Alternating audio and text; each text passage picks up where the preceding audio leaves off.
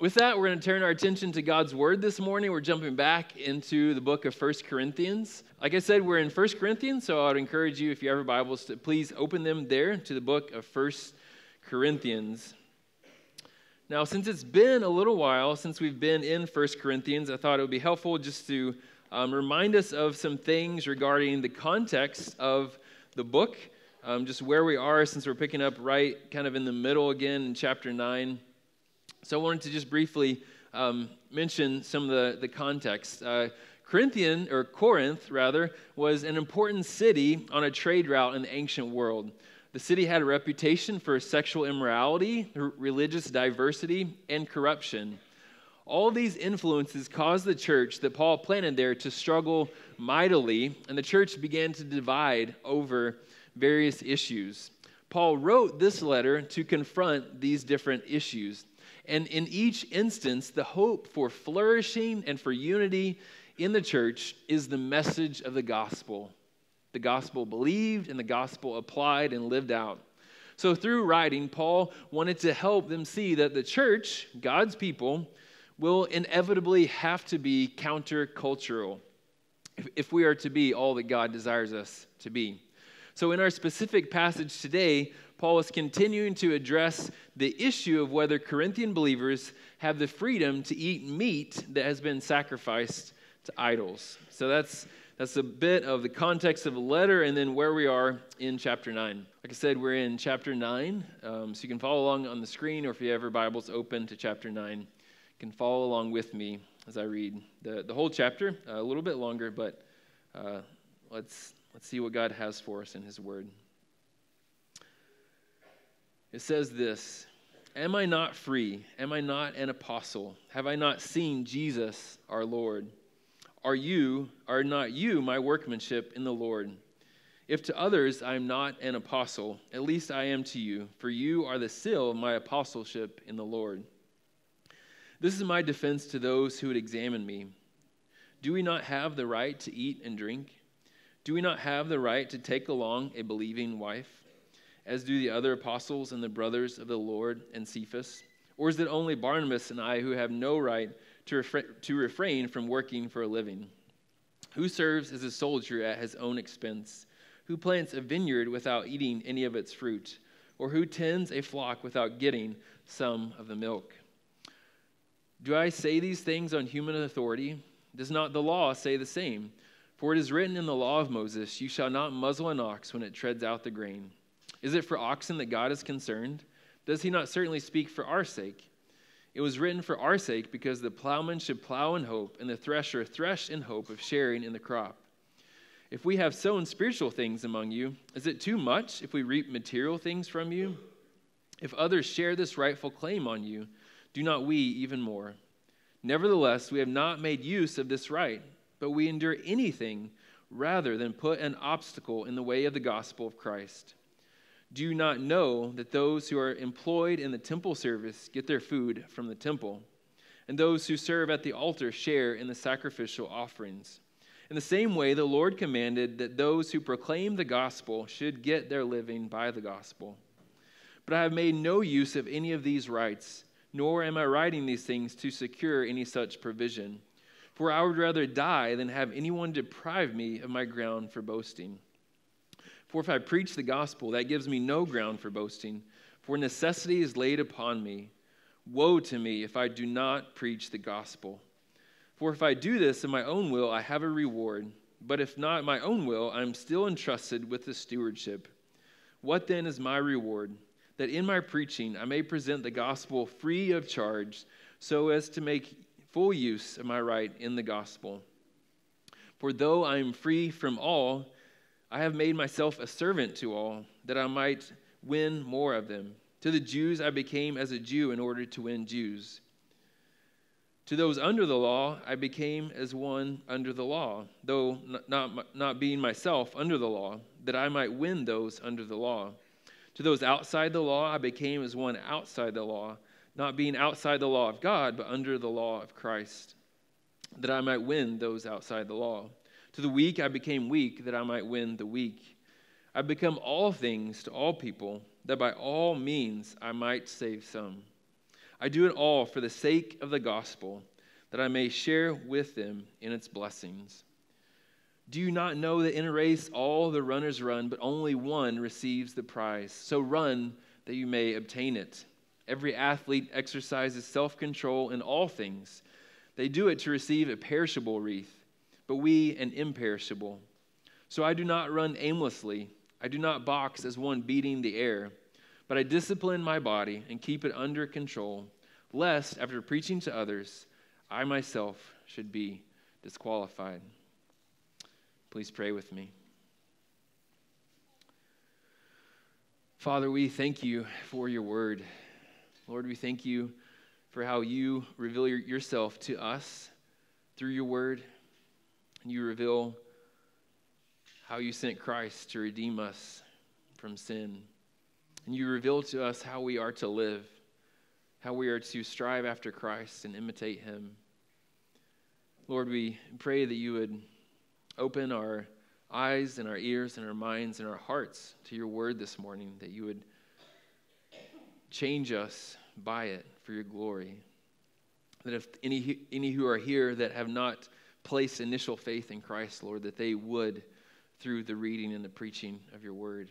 For those of us who have trusted Christ, Lord, that you would accomplish in us, that you would mold us and shape us through your word. Lord, we are not what we once were, but we're not who we want to be. Lord, help us to be changed and transformed by your word. We pray all this in Jesus' name. Amen. Selfishness. It's not something that we immediately lose, unfortunately, when we become Christians. It's not something that we easily grow out of when we become Christians. It is something that the Lord slowly whittles away as He makes us more like Christ. I can think of my own examples, even the past couple days, where I've struggled with selfishness in my own heart, in my own life, and how that's affected my relationships in the family. And my kids, being human like myself, they struggle with it too. It's something that we all continue to struggle with. And like the Corinthians, we are people that in our sinful nature, we want to live for me and we want to live for now. We can often care much about what we want and when we want it, our rights, so to speak, and little about how our choices affect others.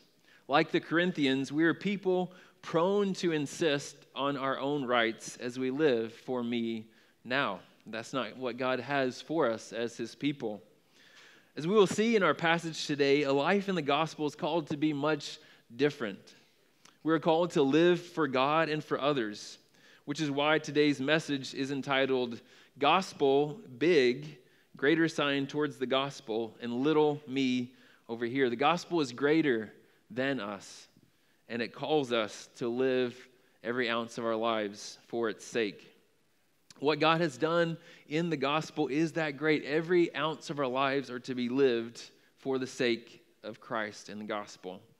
So, in our passage today, we'll see that because of the penetrating, all encompassing claim of the gospel upon the believer, we are to live for the sake of the gospel in three ways by removing obstacles, by living as a servant, and third, exercising self control and discipline. So, three things, three ways that we're to live for the sake of the gospel removing obstacles, living as a servant, and then exercising self control and discipline. At the end of chapter 6, Paul told the Corinthians regarding sexual immorality. He told them, You are not your own, for you were bought with a price. So glorify God in your body. He's basically saying the same thing now in this chapter because the message of the gospel is the same, but now he's applying it to the issue of rights and eating and drinking. We are not our own, but we are His. Therefore, we must live for the sake of the gospel through those three ways that I mentioned. First, we're to live for the sake of the gospel by removing obstacles for others. As I mentioned, Paul's argument from chapter 8 continues into chapter 9. In chapter 8, Paul concluded that there is nothing inherently wrong in eating meat that has been sacrificed to idols, since they have no real existence. But if you do that in such a way as to wound the conscience of your brother or sister, who perhaps struggled with worshiping those idols in the past, then you have sinned against Christ. Now, in chapter 9, Paul is practically telling and showing them that he does practice what he preaches. What lies behind whether or not to eat food sacrificed to idols applies to Paul himself. He's not asking them to be something that he is not or do something that he is not willing to do. Rather, as a leader in the church, he's seeking to model a gospel centered life and challenging them to imitate him as he imitates Christ. To do this, he says much about his own rights. He's asking the Corinthians to sacrifice their rights out of love for their brother.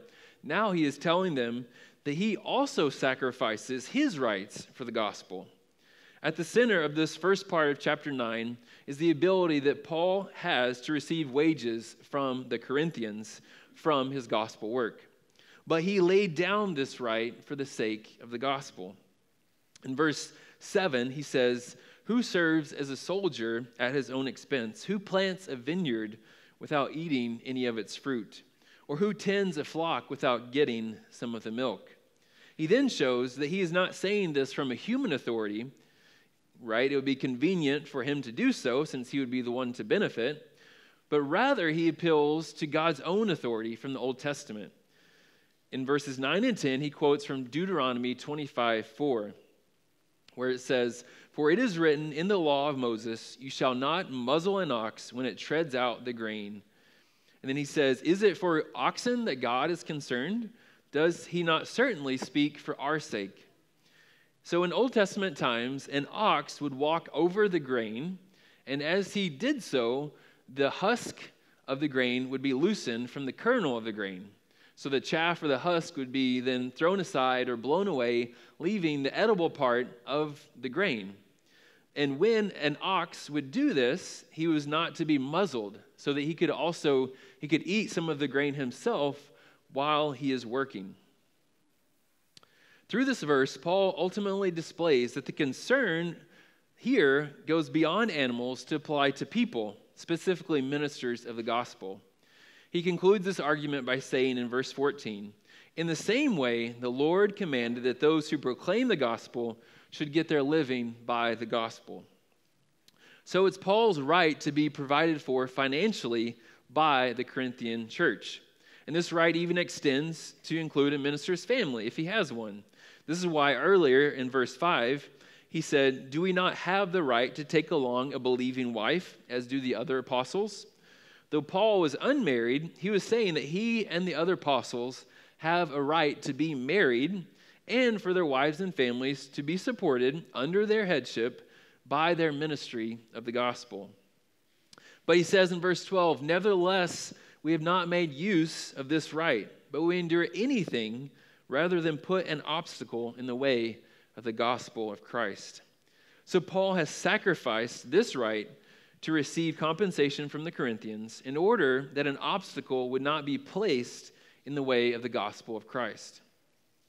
We're not given a lot of detail about how or why this would have been an obstacle for the Corinthians. Perhaps they would have thought that Paul was primarily concerned about money rather than the gospel itself. Additionally, it's likely that since they were a very young church, immature in the faith, that they would not have responded very well to Paul exercising this right. The way we steward money and possessions is very much a heart issue, and Paul seemed to discern that their hearts were maybe not quite there yet. It's not just that Paul gave up this right, but that he did it willingly and joyfully. He did not do it begrudgingly. In verses 15 through 18, Paul speaks of boasting, as it says in, in our translation. And that's a very good translation. He says he would rather die than have someone deprive him of his ground for boasting. While virtually all the translations use boasting here, for us, boasting has a negative connotation, but there is nothing actually negative in view here. Our boasting usually comes from pride and steals glory from God. But Paul is seeking to express a deep joy and satisfaction in what God has done through him. One commentator felt this was better translated as glory or glorying. Paul gloried in the fact that he did not receive compensation because it gave glory to God. And he would rather die than for that to come to an end. But at the same time, he recognizes that simply preaching that gospel is something that he cannot boast or glory in because, as a steward to the master, he's simply doing what the master requires of him. So, Paul glories not in the fact that he merely does his duty of preaching the gospel, but he does glory in the fact that he isn't receiving compensation for it.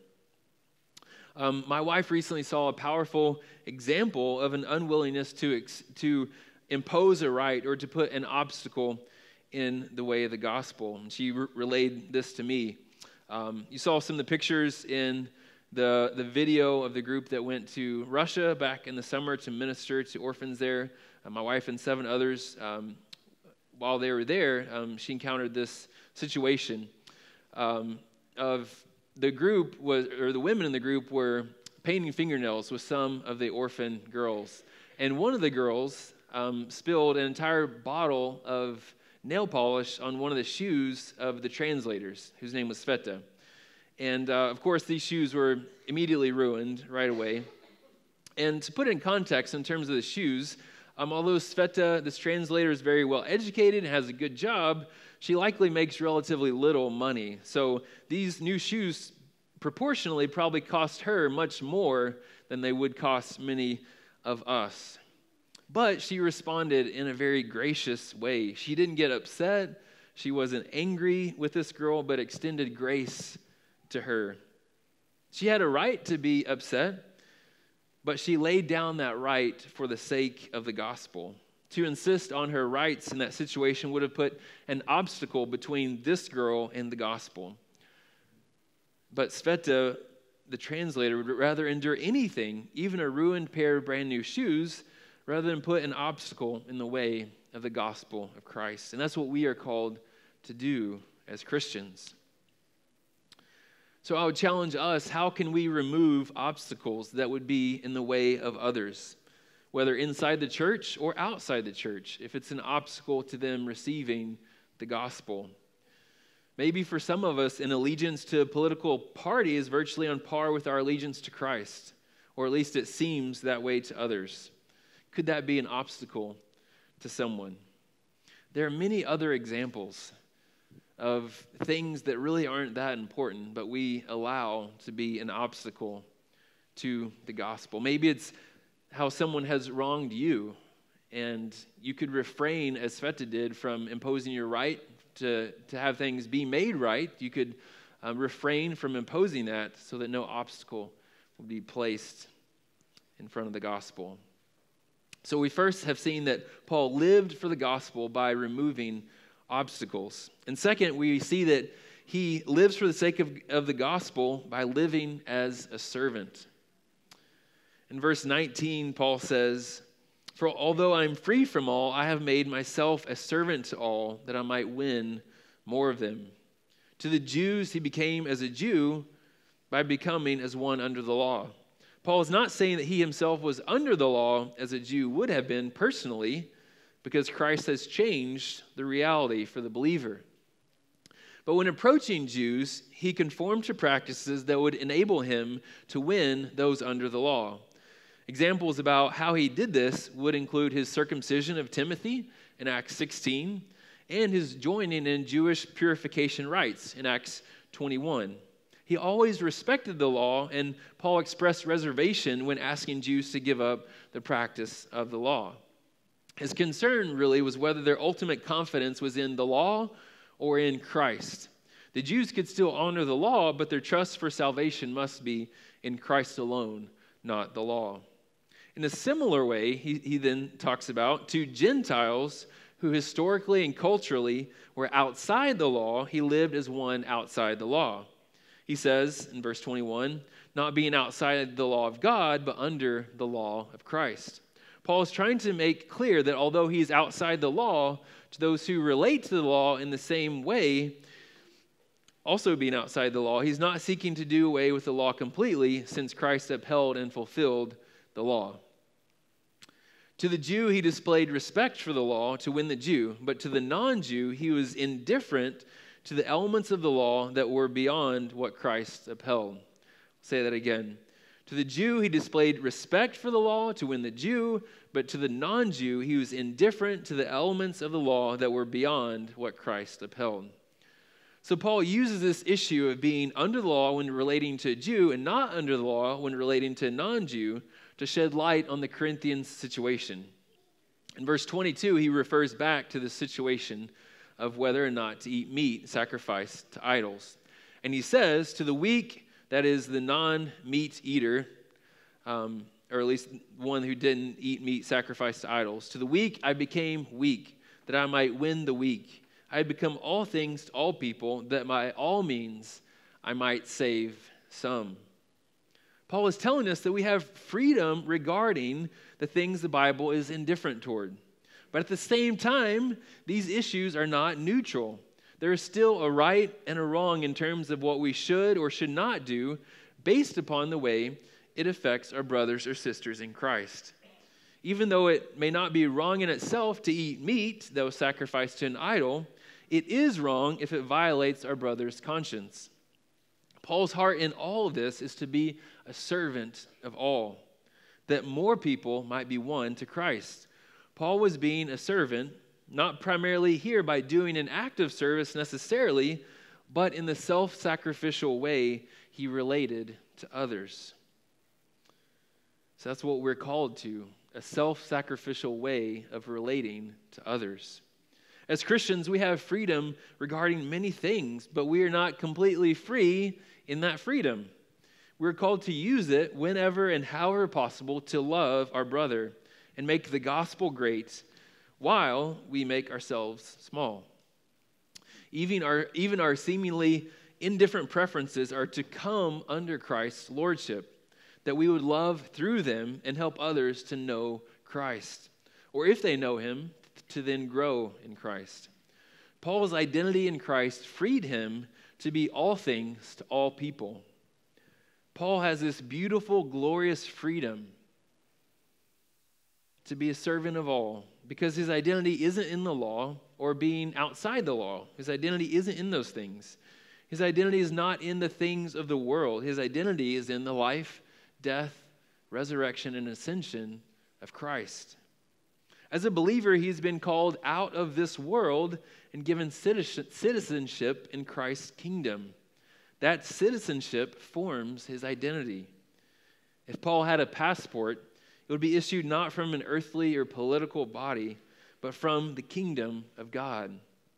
Being a citizen of God's kingdom defines his identity.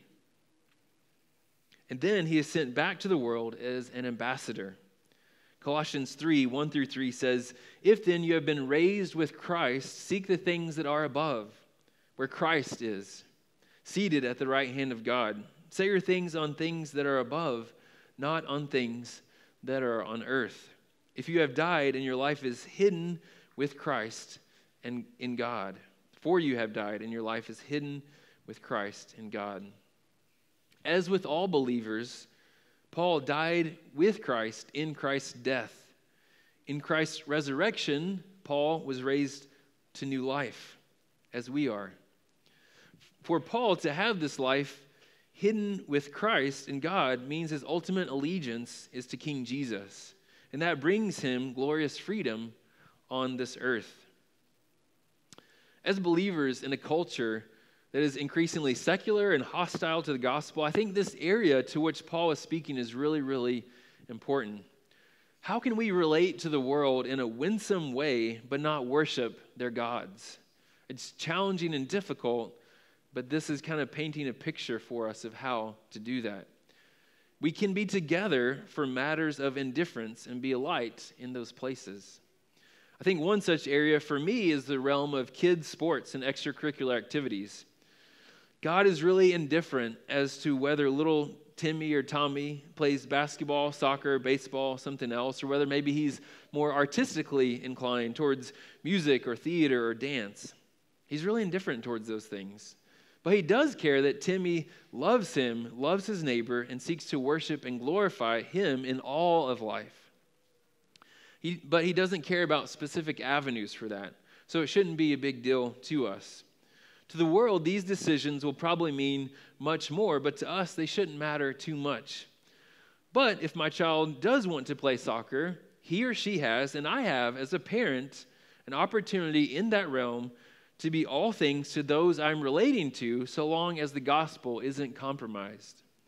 I should take initiative to build relationships with other parents and find areas of commonality so that a bridge to the gospel can be built.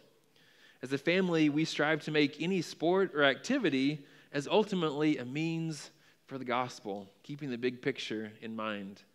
It's fine to play soccer or whatever this, specific thing might be, but ultimately, we're not there to win or to score goals. We're there to be ambassadors for Christ, for the gospel. We're there to be to live and to witness the glory of God, to witness to the glory of God. I can engage in such environments of the world winsomely and freely because my identity isn't in the world or the things of the world. It is in Christ. Not perfectly. I still am challenged with that. I still see areas of weakness in that where my identity isn't perfectly in Christ. But that's, that's the goal, that's the aim, that we can engage in whatever God calls us to without fear of rejection, because our identity is secure as a son or daughter of Christ, as the king's ambassador. I can seek to use whatever means necessary, so long as the Bible is indifferent about them, to win people to Christ. So, if you're a middle school student or a high school student, do you think about what sports or extracurricular activities you want to be involved in, not solely based upon what would please you most or how it would look on a college resume, but how you might build bridges of the gospel to others and influence others for Christ. And that illustration applies to what you're involved in as a college student as well, if you're in college. I know that some in our congregation have volunteered at, at St. Vinny's or other places. And these are great opportunities to serve, being all things to all people, that you might win some. In some ways, this is what we are doing through Real Community. Again, saw pictures of that in the summer. We're seeking, in some ways, to be all things to all people that we might win some. But notice here that the service that Paul has in mind is not so much a physical act or a task, but a relationship, a way of relating, of putting others' needs above our own. And this is put well in another place in 1 Thessalonians 2 8, where Paul says, So being affectionately desirous of you, we are ready to share with you not only the gospel of God, but also our very own selves, because you had become very dear to us. Are we willing to share our very own selves with others? Are willing to serve and relate in that sort of a way? That's what God has for us. But just as there may have come a point where the Jews not just honored the law, but worshiped it, there will likely come, become a point where the soccer parents I associate with not only honor their kids playing the game, but worship it. Because the world is enslaved to idols. As Christians, we're not enslaved to idols. We might still struggle with them, but we're not enslaved to them. So there can be a point where something becomes central or primary and life revolves around it. Soccer or basketball or theater or whatever make really neat hobbies, but very, very poor gods. We can't worship at the altars that the world makes. Our God alone is worthy of our worship. So, to be a servant of all, as Paul describes, won't be easy. And we'll have to ask the Lord for help and discernment in that. How can we do that in the world? But we are called to do it for the sake of the gospel. So we have seen that we're to live out the gospel by first removing obstacles that people could have, and second, by being a servant of all. Now we see that we are to live for the sake of the gospel by exercising self control and discipline. This point, which Paul makes, doesn't really exist alongside the first two, but kind of builds upon each of them. He's saying if you really want to remove obstacles and live as a servant in relationship to others, you have to exercise self control and discipline. In verse 24, he says, Do you not know that in a race all the runners run, but only one receives the prize? So run that you may obtain it. At that time, there were athletic games hosted every two years in Corinth. And they were actually second in popularity only to the Olympic Games in Athens. So Paul's use, usage of athletic imagery here should have been very well understood by the Corinthians. Paul's aim in using this analogy is to encourage self control and discipline. And the Greek word that is translated athlete is agonizomai. And this is the word from which we get agony or agonize. Other synonyms would be fight, struggle, or strive. We can often have a very, a very glamorous view of the athlete, but that's not what's in view here. Think about agony, right? Agony isn't really glorious. What's in view is, is that word agony, struggle, fighting, striving. Sure, there is a glamorous side, the side we see victory and the spoils of victory, but anyone who has achieved at the highest levels of, as an athlete would tell us of sweat, blood, and tears. They would tell us of injuries, surgeries, soreness, ice baths, and heating pads. And all that for a perishable crown. At that time in Corinth, the head wreaths for the victors of the Olympics were usually made of pine or even celery, I read. I thought that was kind of funny, right? The last vegetable left in the platter used to make a victor's crown. Um, but needless to say, they wouldn't last too long. But our heavenly crowns or rewards will not perish. How we run the race of our lives, how we expend them for the gospel, matters for eternity. Anyone who realizes this realizes there is a great weightiness to it. So he won't run aimlessly or box as one beating the air. He will exercise self control and discipline. Paul is effectively saying that the Corinthians' decision about eating meat or other similar decisions that could seem trivial at first are actually decisions for eternity because it affects our brother or sister in Christ. It matters for the sake of the gospel. With just a couple of days left in the new year, some of us might be thinking about New Year's resolutions or goals. And it's a good thing to do so, but I would encourage us not to think about them or make them from an earthly perspective. Make them with an eternal one, taking into consideration that how we live now matters for eternity. So, a great one, as I mentioned earlier, would be Bible reading. Try to especially if you never have, but even if you have, read the Bible through in the year. It can be done in about 15 minutes a day, and then seek to pray from what you have read and make application. Another one would be to join a huddle, a small group Bible study if you haven't. That's probably, um, in terms of being a part of the body of Christ, probably at the top of the list of, of how to do that because you get to know people and also you are reading and applying the word to get together. It's an environment of accountability. Um, we also hope to, um, in the next few weeks, to start a group for maybe those of us that, some of us that feel just intimidated to start. So a group that is called, or would, would be with the book, Now That I'm a Christian. So what, is it, what does it look like to be a Christian? What do we believe? And how do, how do we begin to live our lives? And so if, if that's you, that would be a great environment for you as well. But as we consider the new year, ask the Lord that your striving after whatever goals you have would be marked by self control and discipline. That is fueled by not trying to earn God's favor, but that is fueled by the fact that we already have God's favor in Christ, in the gospel. We've received his grace. In a race, only one runner gets the prize. So let us run that we may obtain it. So in this passage, we've seen that Paul is not asking the Corinthians to be or do something that he's unwilling to be or to do. He asks them to eat or not eat the food sacrificed to idols out of love for their brother or sister in Christ, all fueled by a heart living for the gospel. He then tells them how this applies to him. It applies to Paul by not putting an obstacle in the way of the gospel, even when it was within his rights. It applies to him by being a servant of all in relationship, that he might win some to Christ. It applied to him by exercising self control and discipline as he runs his race of faith. The gospel is so big, so huge, but it's also penetrating, all encompassing. It doesn't just demand the compartments of our lives that are easy to offer up. And I know that we are good at doing that, offering God the compartments of our life that are easy to offer up. I know that I can be good at doing that.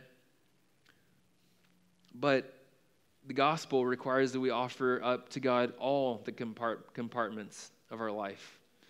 Really, in front of Christ, there are no compartments anymore. If we are a believer, it's all His, or it should be all His. The gospel demands our soul, our lives, our all.